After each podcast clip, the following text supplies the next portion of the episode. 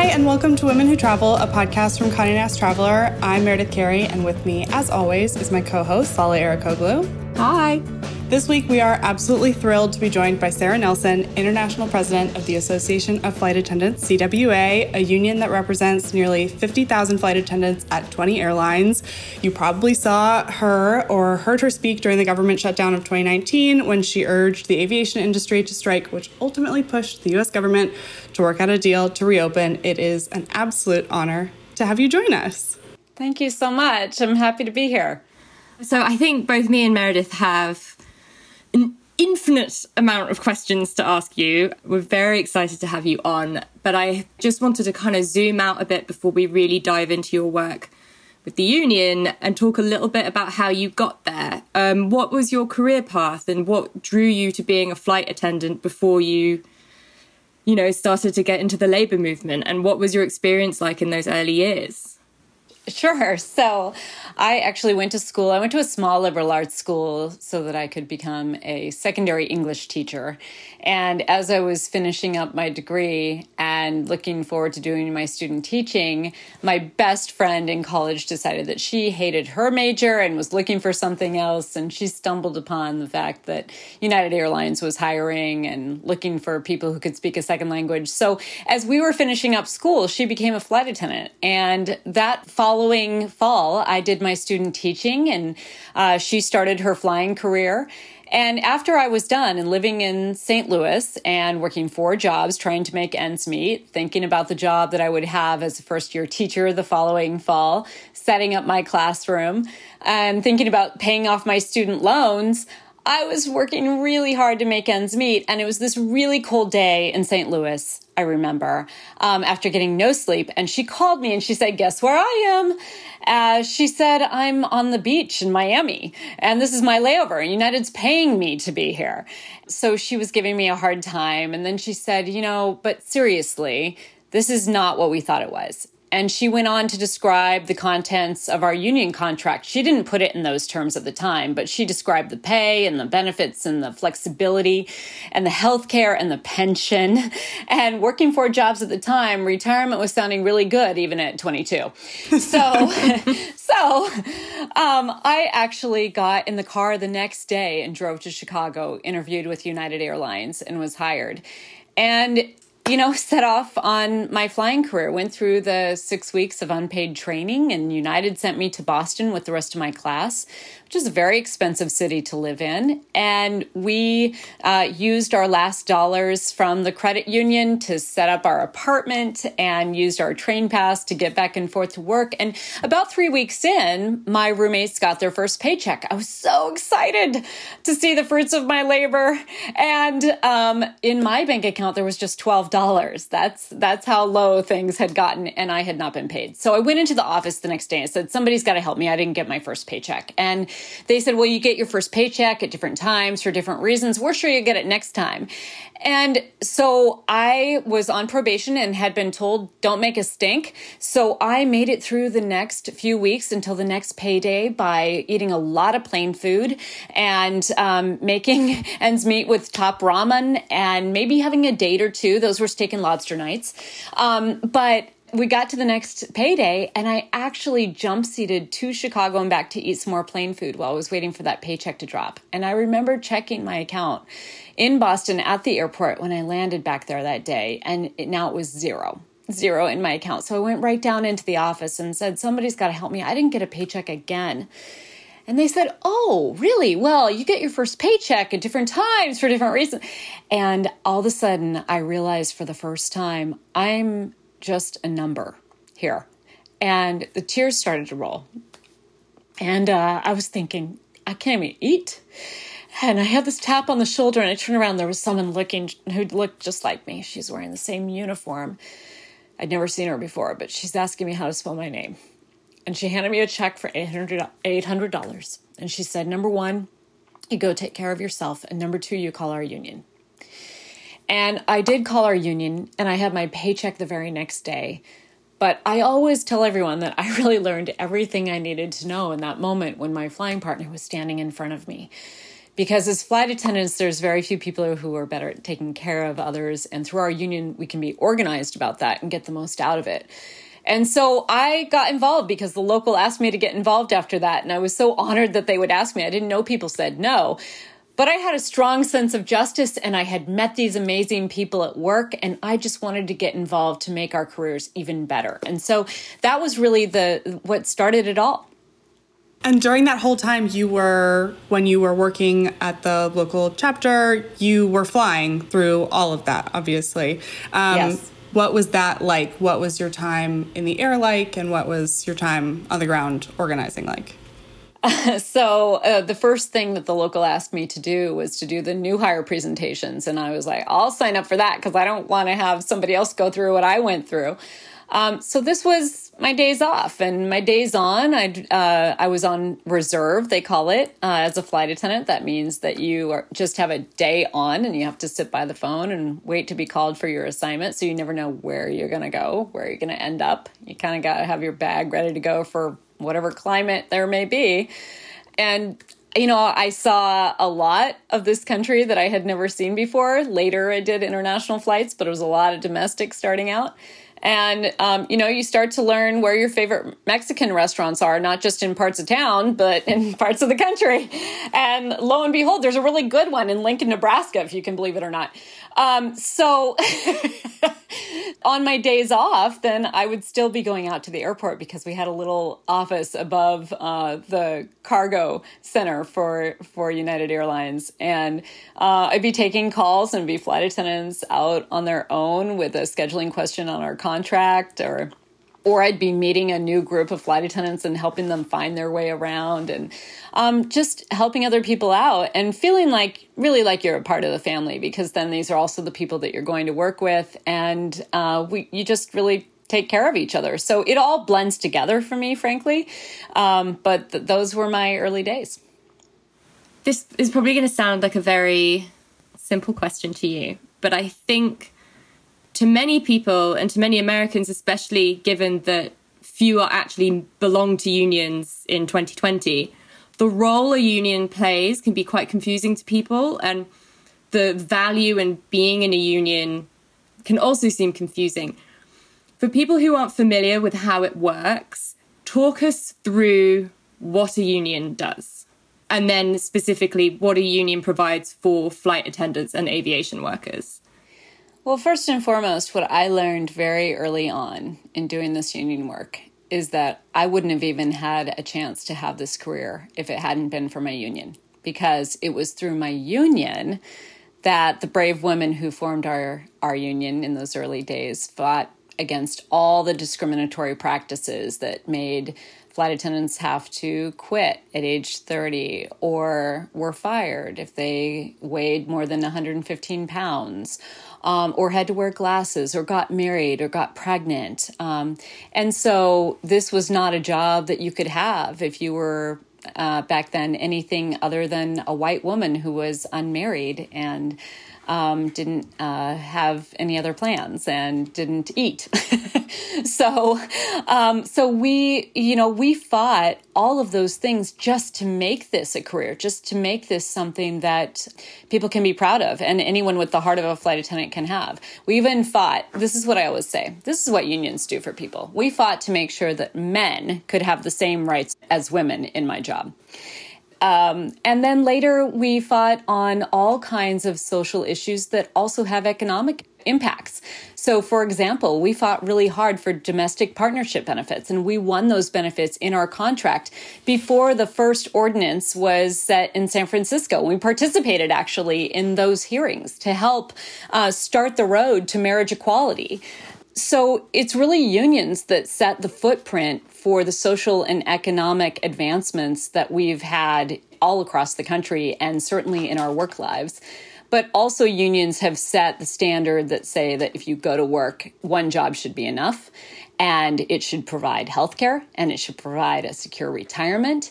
And if you're going to work more hours, you should get credit for that in overtime all of these parameters were only pushed forward because working people came together and organized through a union uh, to make things better for themselves and ultimately to set a standard in the market of each of those jobs so that companies had to compete against each other to the highest standards.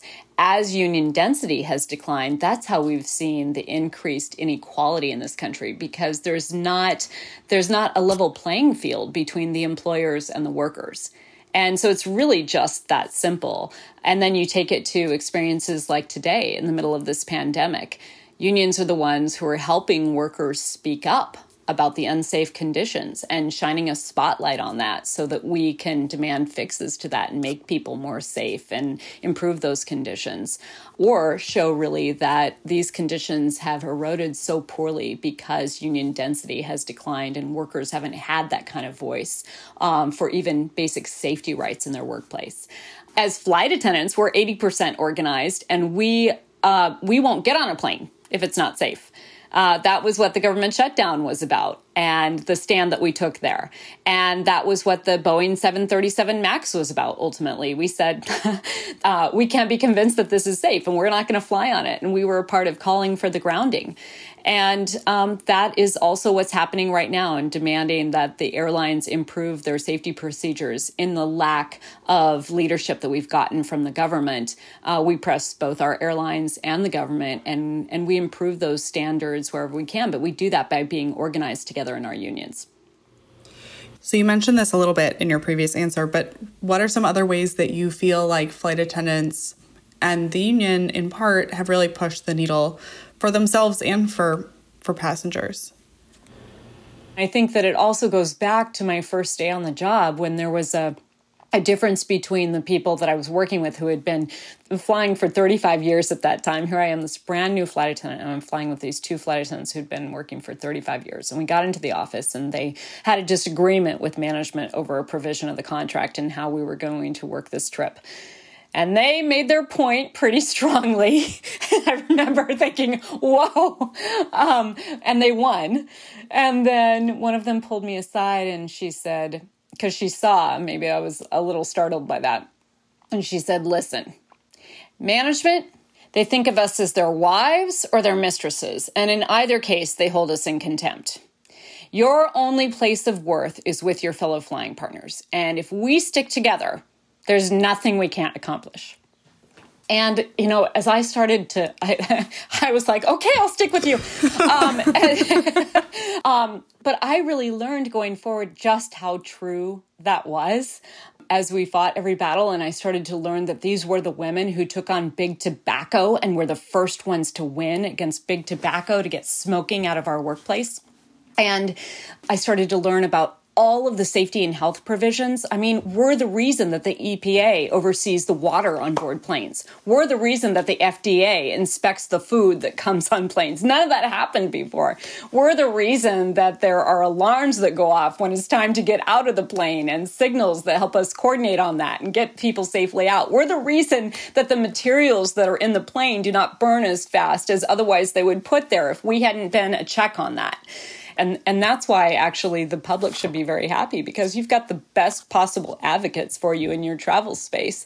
We share your travel space is our workspace. And so our union contract and our union's ability to speak up is the best security you could have as a traveler to know that things are going to be safe because it's our lives that are on the line and it's our commitment to our jobs and it's our commitment and organization through our union that makes the difference there during your time as a flight attendant and then working as president of the union, what are some of the most significant shifts for flight attendants that you've seen that have really changed air travel and the air travel experience? And I'm going to say pandemic aside, because we'll get to that. A real career changing point, uh, of course, was September 11th. And it was five years into my career. And all of a sudden, uh, my job went from not just being aviation's first responders responding to safety and health emergencies, but we were actually trained going into that day uh, to handle a hijacker by appeasing them, um, by trying to keep everyone calm. We had the exact opposite training of what was required that day. And so my friends were working Flight 175 that took off from Boston. Um, and ended at the World Trade Center. And um, they they reported some of the first intelligence of that day about a war we didn't know we were fighting. And what was incredible is that that information that they got to us, um, they they lost their lives, and it, it absolutely haunts me that their training set them up. And I just wonder did they question that in that moment? Did they have time to question it? Did they know what was going on? But in any case, they gave us information about what was happening. And we got that to our fellow crew members on Flight 93 um, that departed Newark an hour later. We got that information to them. And in no time at all, they organized with the passengers, who, by the way, included men and women, Asian, black, white, Democrats, Republicans, independents, a gay rugby player fighting for marriage equality, a pregnant woman. And in an instant, they were just one against evil. And they decided to fight like hell together, to come together in, one cause and risk their lives to try to save their lives, but definitely to save the rest of us on the ground. And so, in that instant, we not only were aviation's first responders, but we became the nation's last line of defense in aviation security. And every single day, we go to work understanding that people's lives are in our hands and that we have to be vigilant. And some people get to come and not think about that and put their headphones in and just hope for a safe, uneventful flight. But that's because we're on guard. And so after that, all of the bankruptcies, our careers were under attack, and we had to fight like hell to hang on to all the things that we had bargained over the years. But we've also been working since that time to really raise the profile of flight attendants and help people understand that all the old, you know, sexist, dismissive terms that have been used and the dismissive way, frankly, that we have been treated. We looked out for ourselves and each other, but never expected anyone to be on our side or actually hold us up as having an important role we had to fight for those things and we started to really push that forward and demand more of our managements and demand more of the public and recognizing the work that we do. And thank goodness with the Me Too movement, we were finally able to ask our management to denounce the sexist past of the airline industry because when I started and still today, uh, people will pat us on the rear, call us pet names, and uh, I had someone come up behind me and rub my my hip and my rear end, and actually say to me, "What? No girdle? How can you look that good without a girdle on?" And you know, this was just pervasive in our workspace, and we did look out for each other, and we did define our way, but we were finally able to call upon the management to set a different tone of zero tolerance for that kind of behavior and to hold flight attendants up in the role that we have. And that has only been in the past several years. And we're not there yet, but we made incredible strides forward because women decided to stand up for each other. And that had a direct relation to the way that our union has always worked, and that has been a direct benefit for us um, because I think that we uh, stand a little taller and people recognize that they do look to flight attendants for leadership. And we have been able to get a lot done, even in the worst circumstances of the past several years.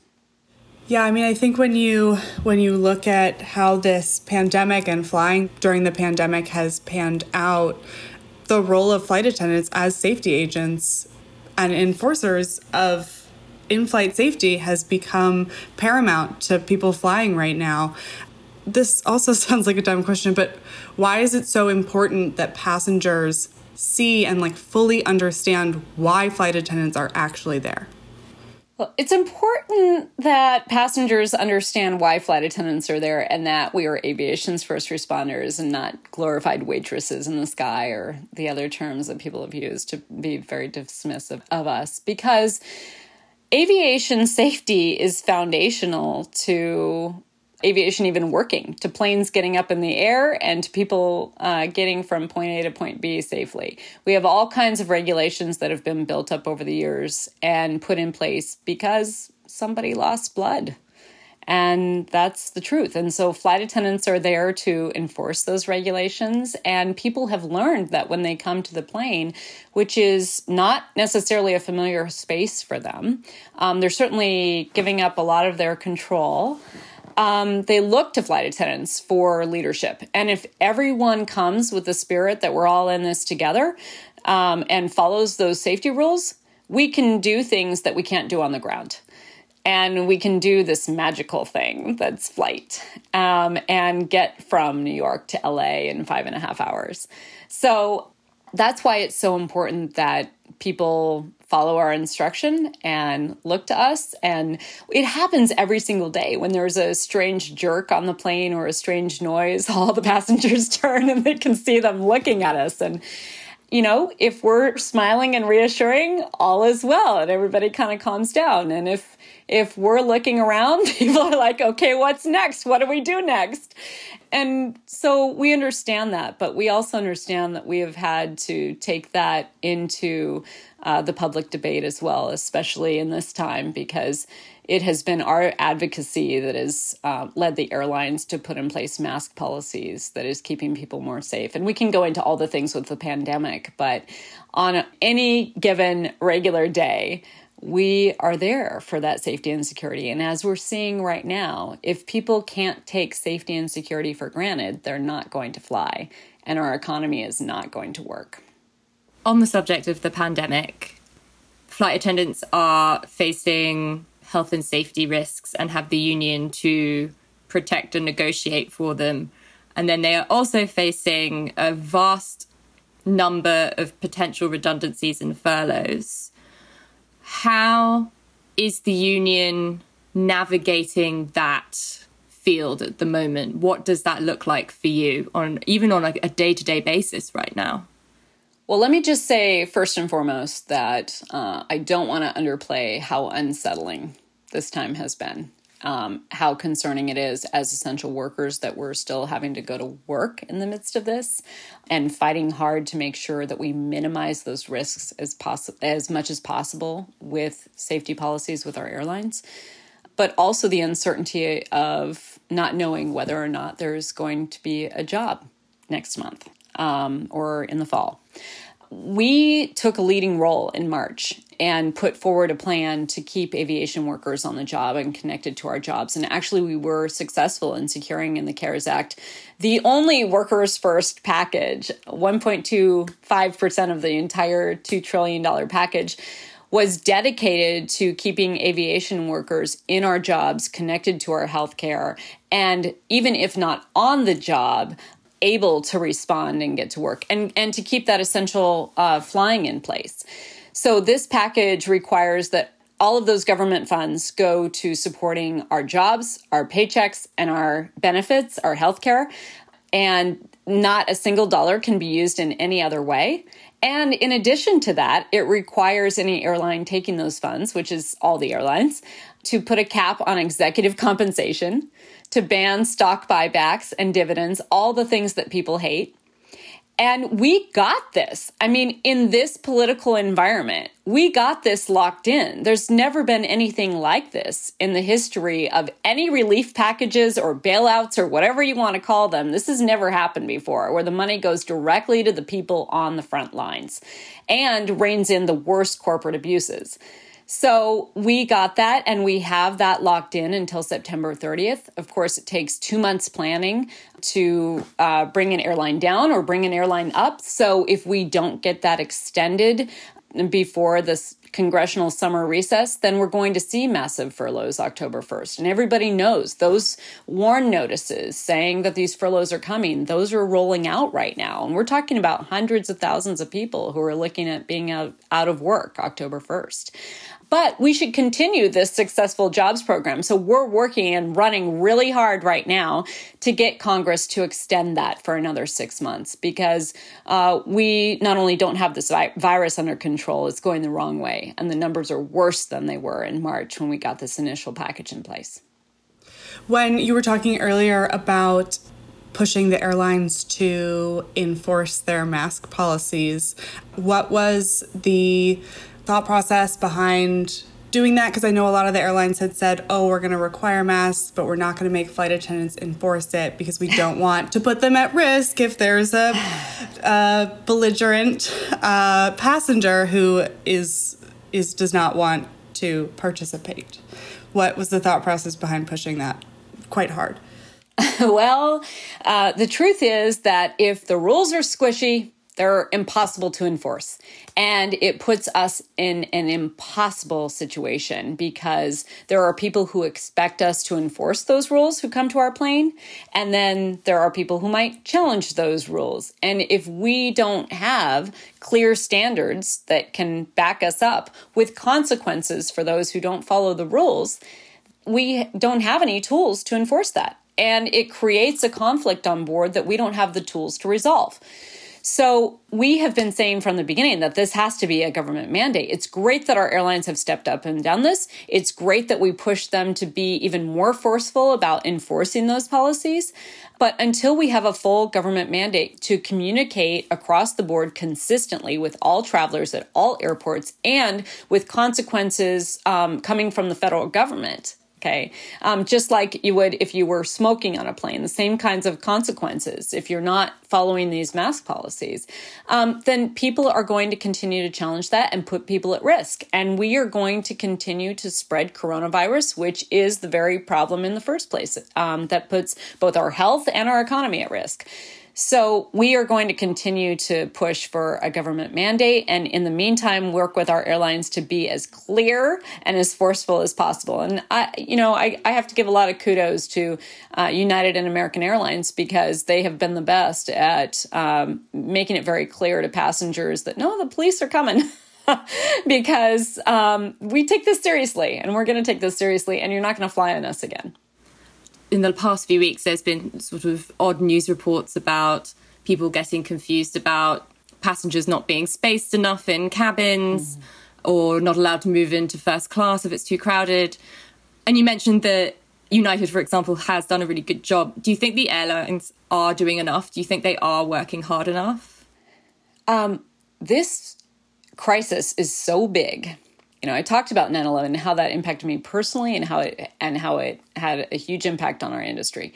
This is 5 times bigger than that and we're not even through it yet. So we don't even know how big of an impact this is going to be. It's economics 101. When you have a major disruptor like this, this is so much bigger than even the, the best example of that. But when you have a major disruptor like this, private industry is not going to make the best decisions because they are driven by what the market provides. And that's why public health policy is driven by governments and not by private industry. So they have done a pretty good job. I, I mean, I have to say that our airlines have been about as responsive as they can be, but we need to be realistic about this, that they're just not set up for the kinds of incentives um, or even the expertise to be able to do this properly it has to come from the government. Public health policy has to come from the government in order to work. Makes sense. Pandemics have historically led to these massive shifts in the way our society operates and usually come with some sort of innovation or cultural change. Um, you know, hopefully led by governments putting in policies in place that protect their citizens. Um, but how would you like to see the airline industry specifically evolve when we come out the other side of this? So, um, pandemics do often lead to massive change, and I see massive change coming because people have a shared experience. And anytime people have a shared experience, there is enough momentum to make change because the way that you make change is by thoroughly defining the problem. And the problem that we have had leading up to this moment is that we have believed that the market can handle anything, can set all the decisions for us. And the truth is that that has led to massive inequality and racial and gender inequality.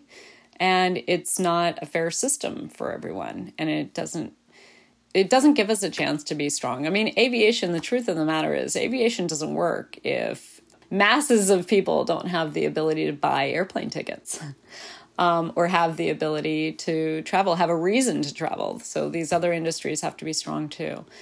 That's only going to work if we really address the issues of the disparity in our society. And airplanes are a place where people see this more than anywhere and they focus their concern and their anger around their place in life where they're working harder and harder and falling farther and farther behind.